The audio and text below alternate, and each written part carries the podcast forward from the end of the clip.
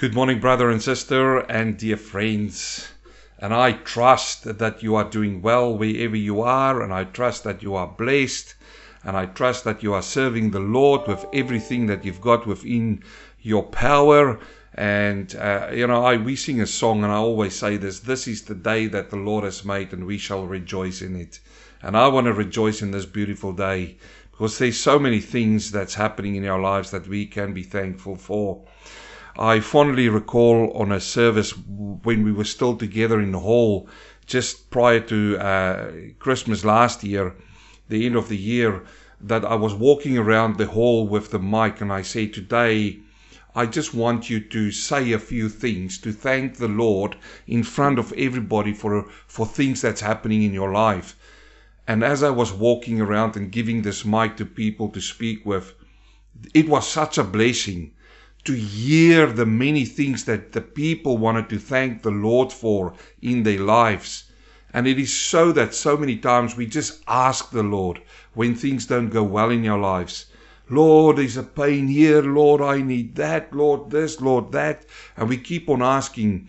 But I want to implore you to start thanking God for things that, that is happening in your life.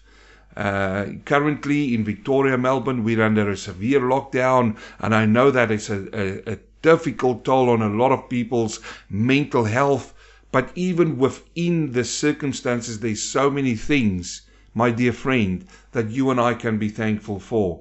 So just take a moment, just, you know, after the sermon, just thank the Lord for something in your life that He's giving you, and it is so wonderful. I want to thank the Lord this morning for the Word that He's given us. The Word is a lamp unto our feet and a light unto our path. The Word sustains us. The Word gives us what is on God's mind in difficult situations. What is the will of God? You find it in this wonderful book called the Holy Scriptures. And this is what we want to continue to walk in. Now, as you know, for the last few weeks, months, we were walking with Jesus through the Gospel of Mark. And Mark tells us who Jesus is and why He came. And we know that Jesus came to save sinners. But Mark now, as he walks with Jesus, uh, or as he give us, gives us the account of the disciples walking with Jesus and taking us on that journey with Him, we learn practical lessons. And that is one of the things I want to make clear to you, that the Word of God is never just head knowledge. It is practical. You remember last week we spoke about service. Service is not service if you don't do it. Service is not service if you just speak about it. Oh, my dear friend, my dear brother, one day I'm going to come around and help you. And then when you see them again, oh, yes, I still remember, one day I'm going to come around and help you. And when you see them again, oh, yeah, just my, uh, dawned upon my mind, one day I'm going to come around and help you. But that day never arrives. That's not service. That's what they call lip service. Now, we saw last week a practical application of Jesus in this regard. The disciples was walking and disputing amongst themselves, who is the best? And I gave you a whole breakdown of who I thought the conversation could have gone. But then Jesus, He said to them brilliantly, He, he said to them, he who wants to be first needs to be last, and he needs to be a diakonos. That means a deacon, one who serves the tables. He needs to serve the others. And, and He did a wonderful thing, and this is the practical side of Christianity. He took a little child, and He picked the little child up. And He used that little child as an example to them to serve. So, and we saw that in a social standing, little children has got no value to parents. It can't improve the, the stand in a social sense at all. Yet, the way that we serve little children becomes that example for us to serve other people. We don't serve little children to get something back. It's not as if your two-year-old is going to pay you something when you do out of love the service you do for them. Clean up all after them and behind them and everything. No, no, you do it because you love it and you don't expect anything back. That's the key to service. And uh, now we're going to continue on this path, walking and sitting and listening to Jesus. Why do we do this? is because listening to Jesus in a practical way builds our faith. It builds your faith. Whether you believe it or not, and whether you can see it or not, listening to sermons, I'm talking about biblical sermons, reading your Bible, listening to Jesus builds your faith. The Bible says that. He says that um, faith cometh by hearing, and hearing by the preaching of the word. Not only that, it helps us to mature. It helps us to mature. The word of God is like seed. It falls into profitable soil, good soil, and it brings forth a profit. You know, it brings forth something. And as you listen to these sermons and go and walk with Jesus, your maturity grows. How? Why? Because you see how Jesus reacts, what he says, then you apply it in your life. And that makes you a better Christian. Not law, laws and rules and all of these things. It is obedience with love. I want to follow him. I want to do what he says. I want to serve others the way that he explained to us with a little child. Now continue today in the narrative. We're going to see Jesus elaborating a little bit on this. So the theme today is another use for a millstone. So what can millstones be used for? And what is a millstone? Back in the day, a millstone, you had two kinds of millstones. One is a smaller one, which a, a, a mother would use in a house, and she would put the grain in there, and she will, you know, make out of that Uh, um, uh, flour so that she could make some bread. But you also had the big millstones where the donkey would walk around and it will turn this millstone, it will crush the wheat and make out of that, uh, you know, stuff that you can make bread with. So we're going to look into that today. Now, while Jesus still had this little child on his lap, and we remember in verse thirty-six, he took the little child up in the midst of them, and then he took the child into his arms. While doing this, he said to them that whoever receives this little child, this little one, also receives me, and he who receives me also receives my Father. Now, that triggered John. Now, listen as, as we go on in Mark chapter nine, thirty-eight. It triggered John to say the following. Now John answered him, saying, Teacher, we saw someone who does not follow us casting out demons in your name. So what did they do? And we forbade him because he does not follow us. Now, I don't know what triggered John to ask that. They did it. When they saw this man, he was casting out demons in Jesus' name. They stopped him. See, you're not allowed to do that. Stop doing that immediately. He must have been a very obedient man, because he didn't say that he continued on, and maybe he did, we don't know. But something triggered John to ask this to the master, or to bring this point up. And maybe it was because he was feeling guilty now that he's heard that whoever receives little children in his name receives him, and if you receive him, you receive the Father. And he, and that triggered something in him to bring this up. And maybe he felt a little bit guilty, or maybe he just wanted clarity around that. And anyway, he asked this question. This man was actually successful who they stopped, because it said he was casting out demons, successful in his ministry. And he was also doing it in the name of Jesus. So let me just be clear around this. What we're talking about here is not dabbling into the occult, which we see so many times today. I mean, you can just go on YouTube and you will see so many crazy things happening with faith healers and, and all of these spiritual healers and all of these things. It's, there's really wacky people out there. And somehow, some Christians seem to bring them back into our brothers and sisters because of what is happening right here in Mark. And it's also written in Matthew and Luke. He says, this opens up the door for all of those. No, it's not. The key here is that this man was doing it in the name of Jesus Christ. Now, he might have been one of the disciples of John the Baptist.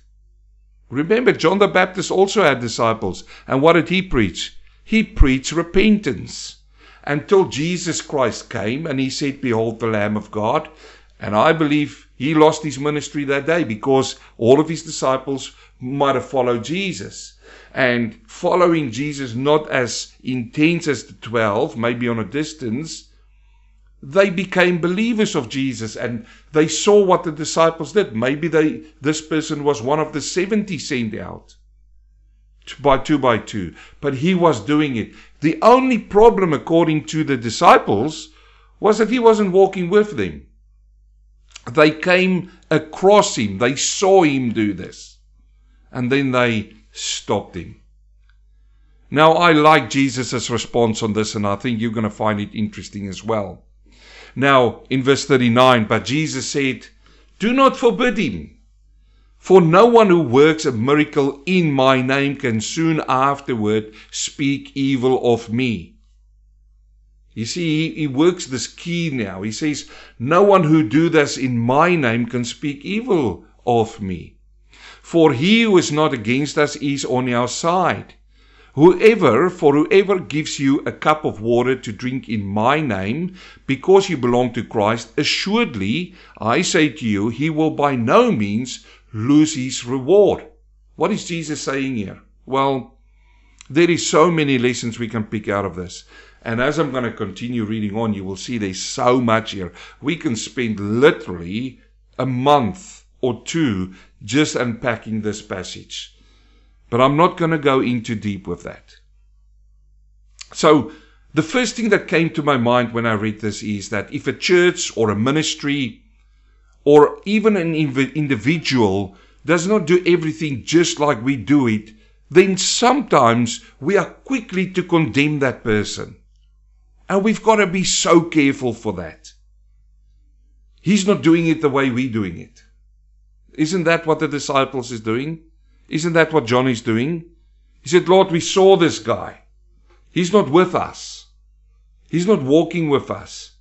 He's not sitting down when you're doing the teaching. He's, he's just there on the edge." So we are condemning him. And we are so quick so often to judge people. And we're so quick to lash out to people and, and we're against them or they're against us. And we are so quick to try and silence them. They must be silenced.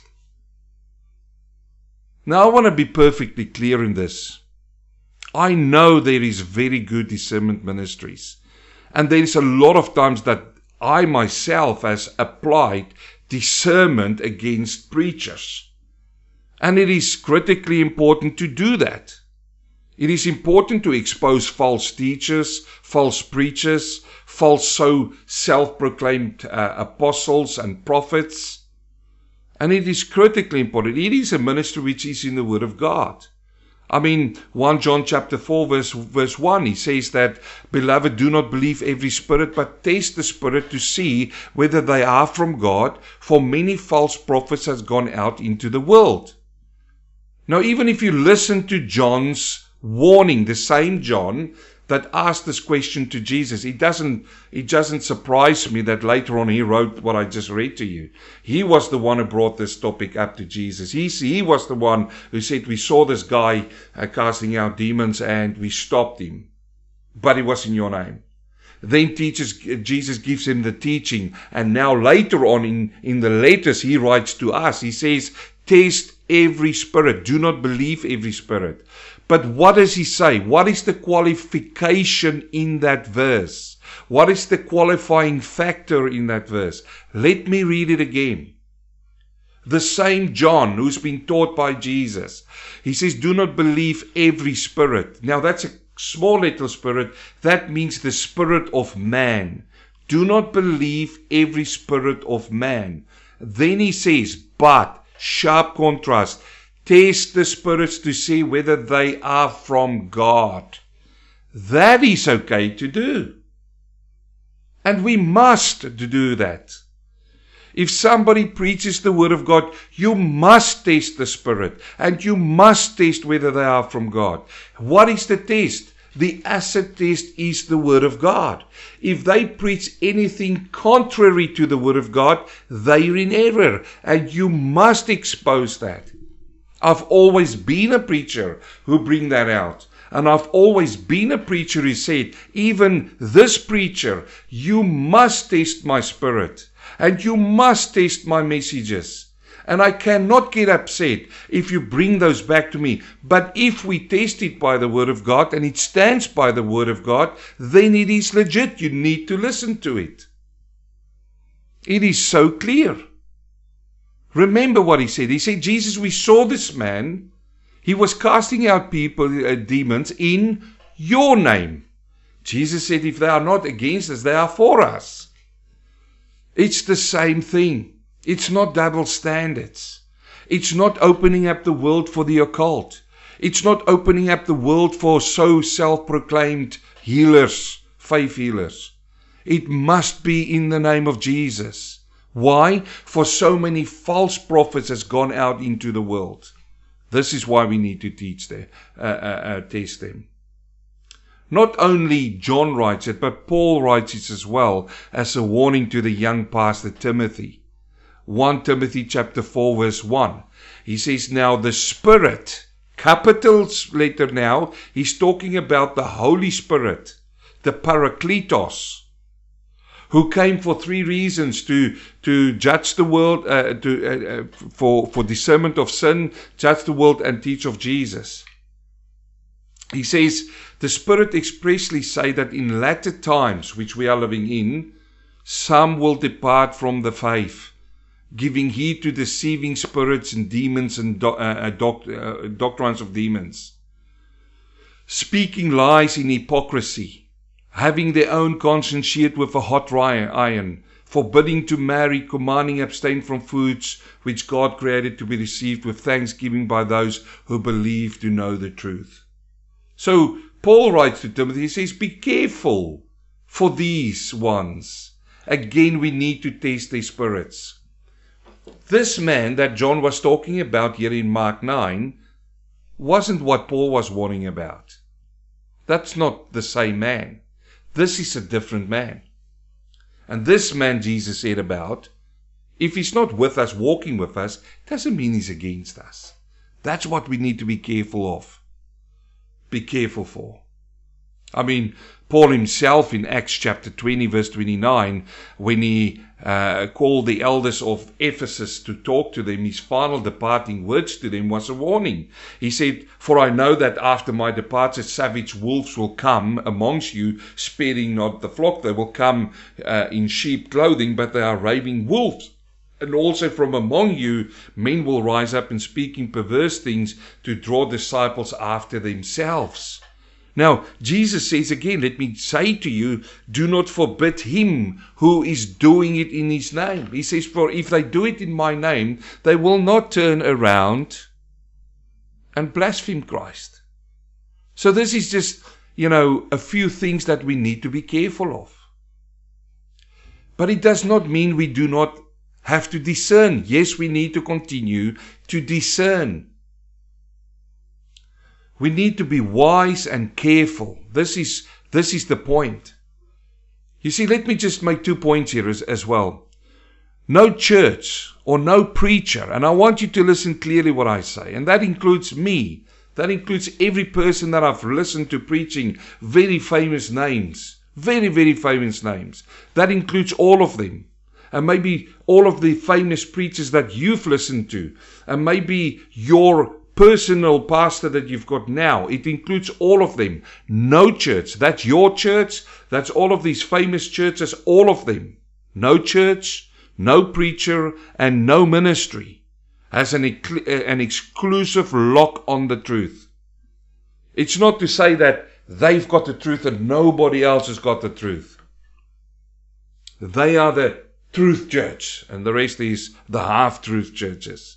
There's no claims like that.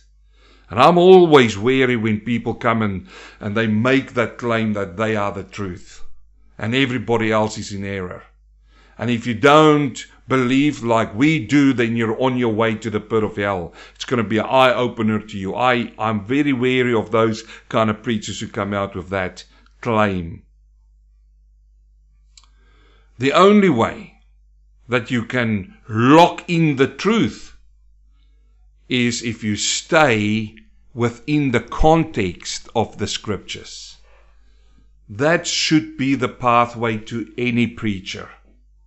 That should be the pathway for you to listen to any preacher. I mean, you should be like a Berean. A Berean tests everything to the Word of God. But again, I come back to the message that Jesus said. He says, no, do not stop that man. Doesn't mean that, you know, if he's not with us, but he uses, you know, he operates in Jesus Christ and the freedom of Jesus Christ. That he said. And, and another point I want to make, I said there was going to be two points. When it comes to churches, it is one size doesn't fit all. And I particularly want to highlight this fact. You know, I've, I've been to a few churches, and it amazes me sometimes that if you go from one church to another church, that the previous church don't want to talk to you anymore because you've left that, you know, how dare you leave that little community out of the church and you go to another church. It, it amazes me. There's no, there's no, you know, exclusivity on the church, you know, and, and how you operate and how you do your services. It does not mean to say that if somebody else do it separate or differently is, is wrong. Let me just give you a practical, simple ex, ex, uh, reason uh, or example. Let's say you come to a church and, you know, the church open up with singing in the beginning, and then right after singing, you go into prayer time, and right after prayer time, you go into the communion table, and right after the communion table, you go into, um, you know, the preaching of the word, and then, you know, you take up offering afterwards. Now, if somebody else comes and they go, we're going to go right into singing, then we go right into the Word of God, then we go right after that into communion, it's it. There's no way to say that the one is right and the other one is wrong. And this is what we've got to be careful of. You know, John goes, these guys aren't with us, Lord, and we stopped him. Jesus said, no. No, you don't stop them. Now, Paul says the same thing. Paul learned from this. In Philippians chapter one fifteen, he says, some indeed preach Christ even from envy and strife, and some also from goodwill. And these are the agendas that preachers has got. And there's so many agendas that preachers has got these days to preach. I've got an agenda. My agenda is to reach the lost. My agenda is to preach the gospel of Christ to change people's lives. You, preacher who's listening to me now, you've got an agenda. And I, I implore you to test that agenda. Some people are doing it out of envy and strife. That's their agenda. Their whole message every time will be envy and strife. There is some preachers out there who preach, and they can't preach if it's not controversial. Every sermon of theirs needs to be controversial. And they will get a following which will follow them because they want to hear controversial things. And there's some preachers out there who just wants to give, you know, prosperity. And, you know, they will continue. That's their agenda. You know, their agenda might be they want to get rich out of the gospel. They want to get rich out of Jesus. We see a lot of those. Jesus to them is a product. You see, each preacher has got an agenda. Even if you turn up in an, in an area or in a city and you sit there and you go, I want to build a big church here. Well, the problem therein lies that your agenda is you want to build a big church. To do what? To show people that you are this magnificent pastor, you this equivalent uh, equivalent speaker. Is, you know, everyone has got an agenda. And, and the test here is you need to come to the Lord and you need to put your agenda down at his feet and get his rubber stamp of approval for that agenda. In fact, my dear friend, my brother, my preacher who's listening to this now, your agenda needs to align with the will of God. And this is critically important. And, and I believe this is what Jesus is touching on here. What is your agenda? John, what is the agenda of you guys stopping this man from casting out demons in Jesus' name? What is your agenda for that? Even that man, if we can have a conversation with him, what is your agenda of casting out demons? You know, is it to help people? Is it to preach the gospel? What is the agenda? And this is what we've got to be careful for.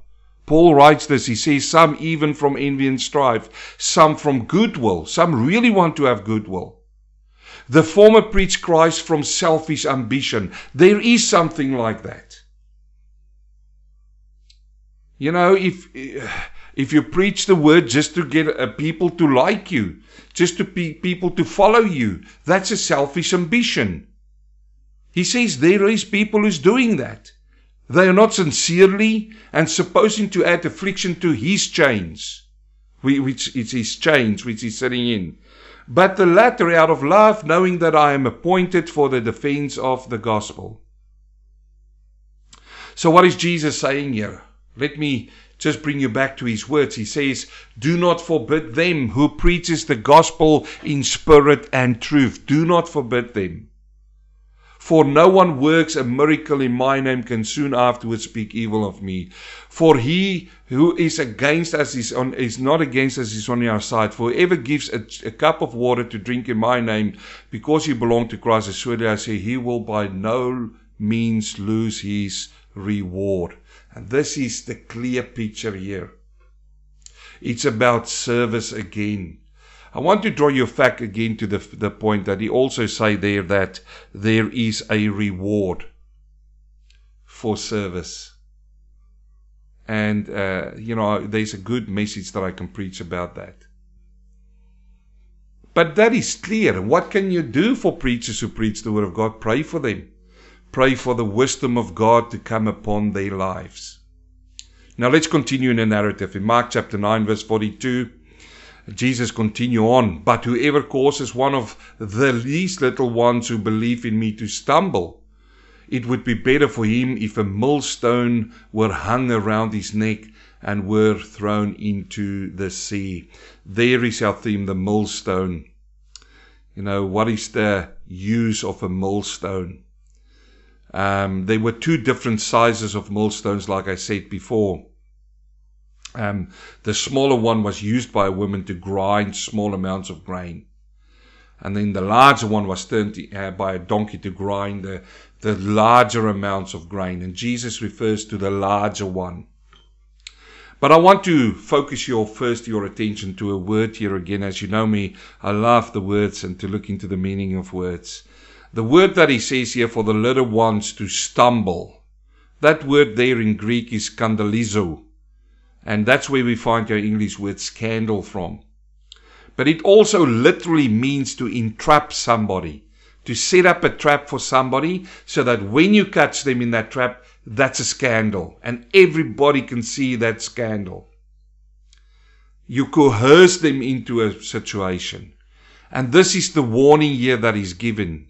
When he talks about the little ones while he still have the little child in his arms, he wasn't necessarily now meaning little children, although, although there is a stark warning of hurting and injuring little children. He was talking about little children in the faith, young Christians. This is where this is now pointing towards.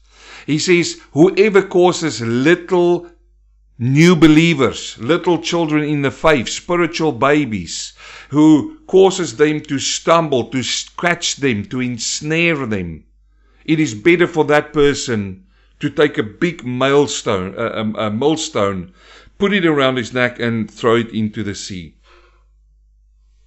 Now, what is this talking about? And I've seen this, I've actually seen this, and it breaks my heart that I've seen this in my life in ministry.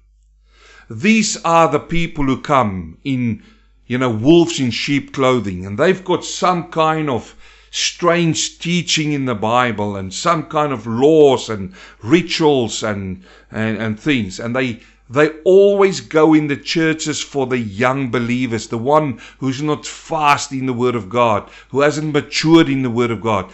And they approach those little ones. Then they download their doctrine on those little ones. You see, they entrap them. They snare them. And once they do that, they then, with those numbers, oftentimes try to overthrow the pastor of the church or to set up their own ministry. again it comes back to the wrong agenda.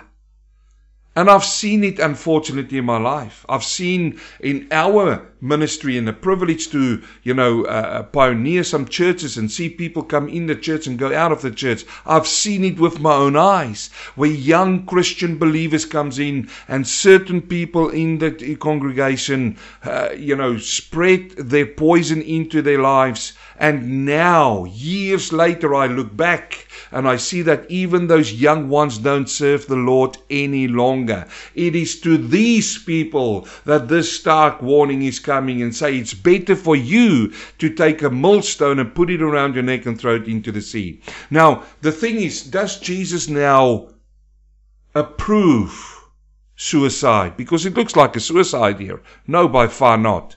By far not. He was giving them a practical implication of the severity of what you are doing when you entrap these young believers who need to grow in the doctrine of the deci- the Word of God, not in your doctrine, not what you deem to be is right.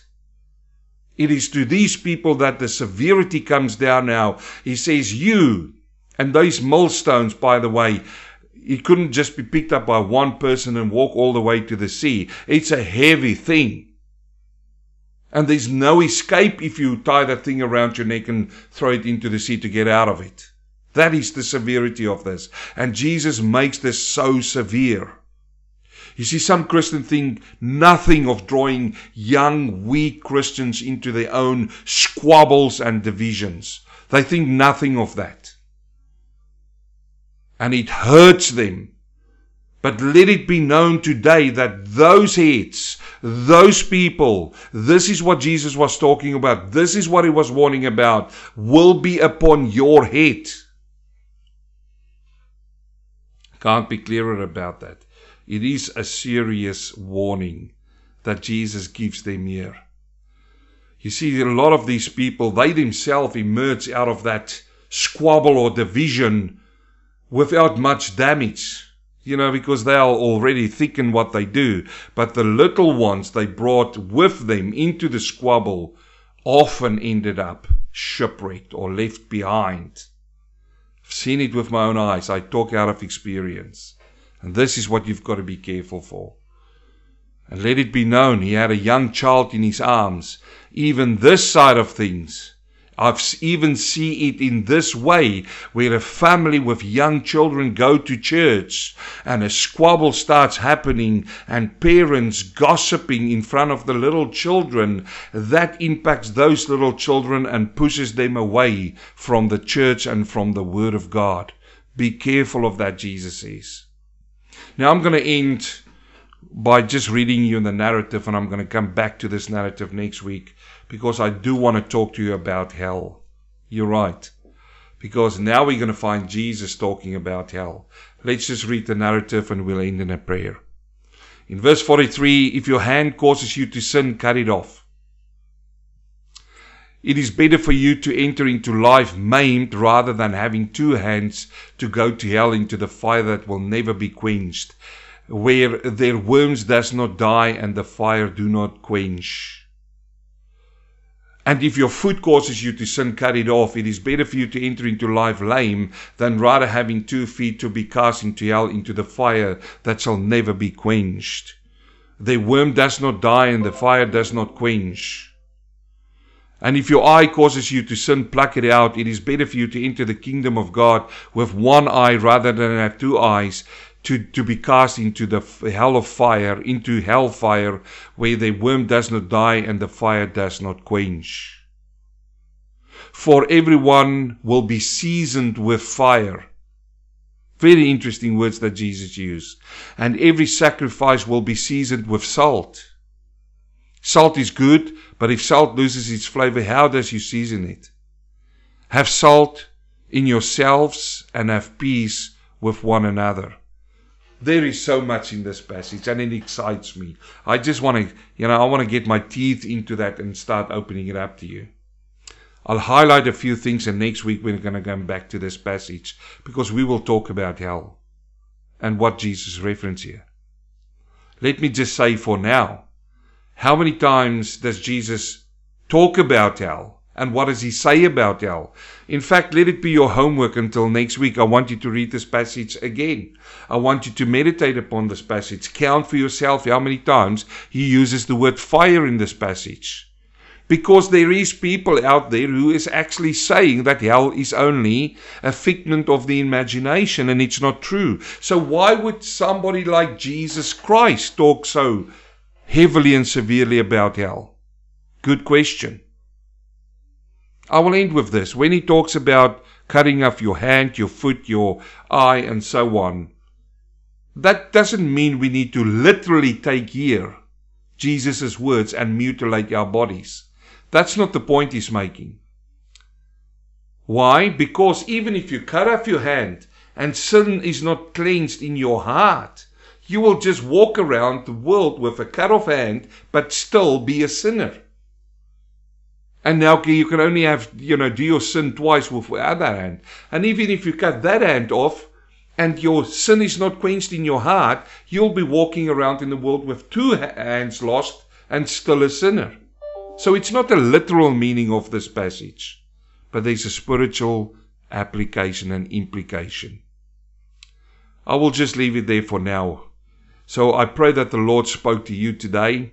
I'm looking forward to talk to you again next week, and then to unpack and talk about hell. And that's going to be an interesting message. Let's pray. Heavenly Father, we thank you so much for your word. And Father, thank you for the lessons.